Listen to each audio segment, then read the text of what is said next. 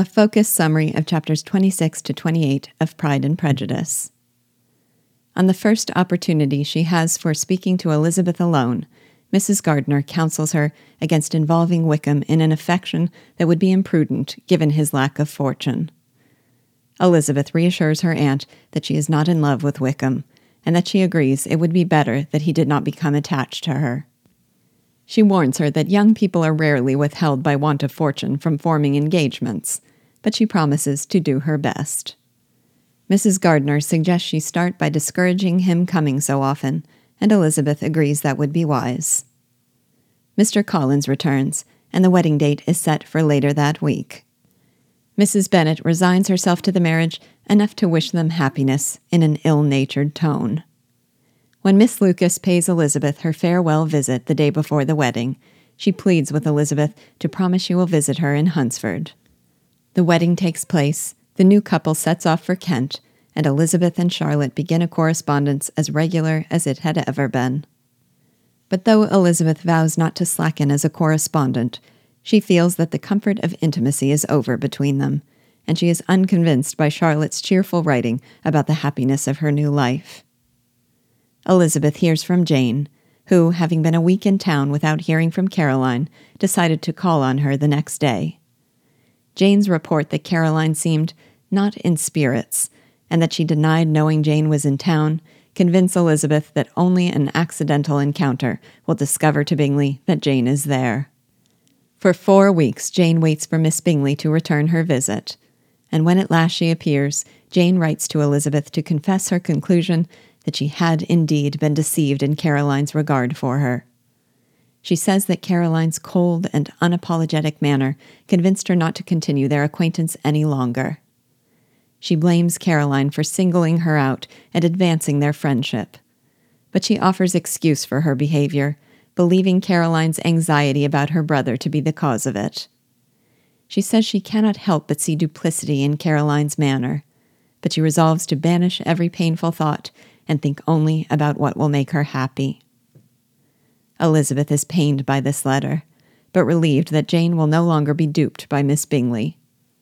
All her expectations about Bingley are over, and she even hopes he will marry Miss Darcy, since, by Wickham's account, it will be the punishment he deserves. Wickham's partiality for Elizabeth seems to subside as he becomes the admirer of a young woman of new fortune. Elizabeth is only slightly touched, believing she would be the favorite if fortune had permitted, and, despite her judgment of Charlotte, seeing his choice as natural and sensible.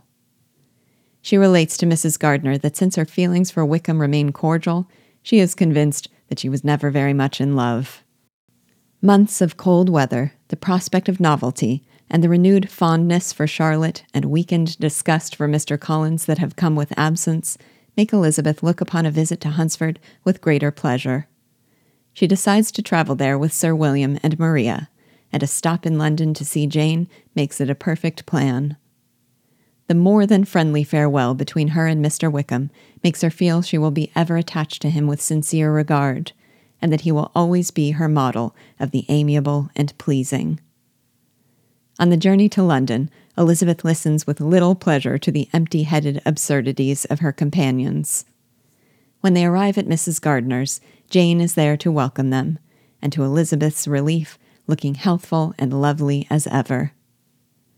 Mrs. Gardiner confirms that Jane has, in fact, given up acquaintance with Caroline.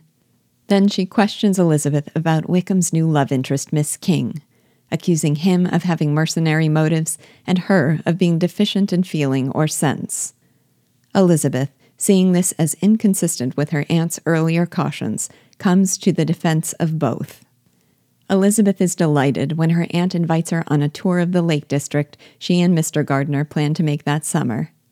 The idea gives her a feeling of fresh life. The next day they travel to Hunsford, where Elizabeth is received by her friend with the liveliest pleasure.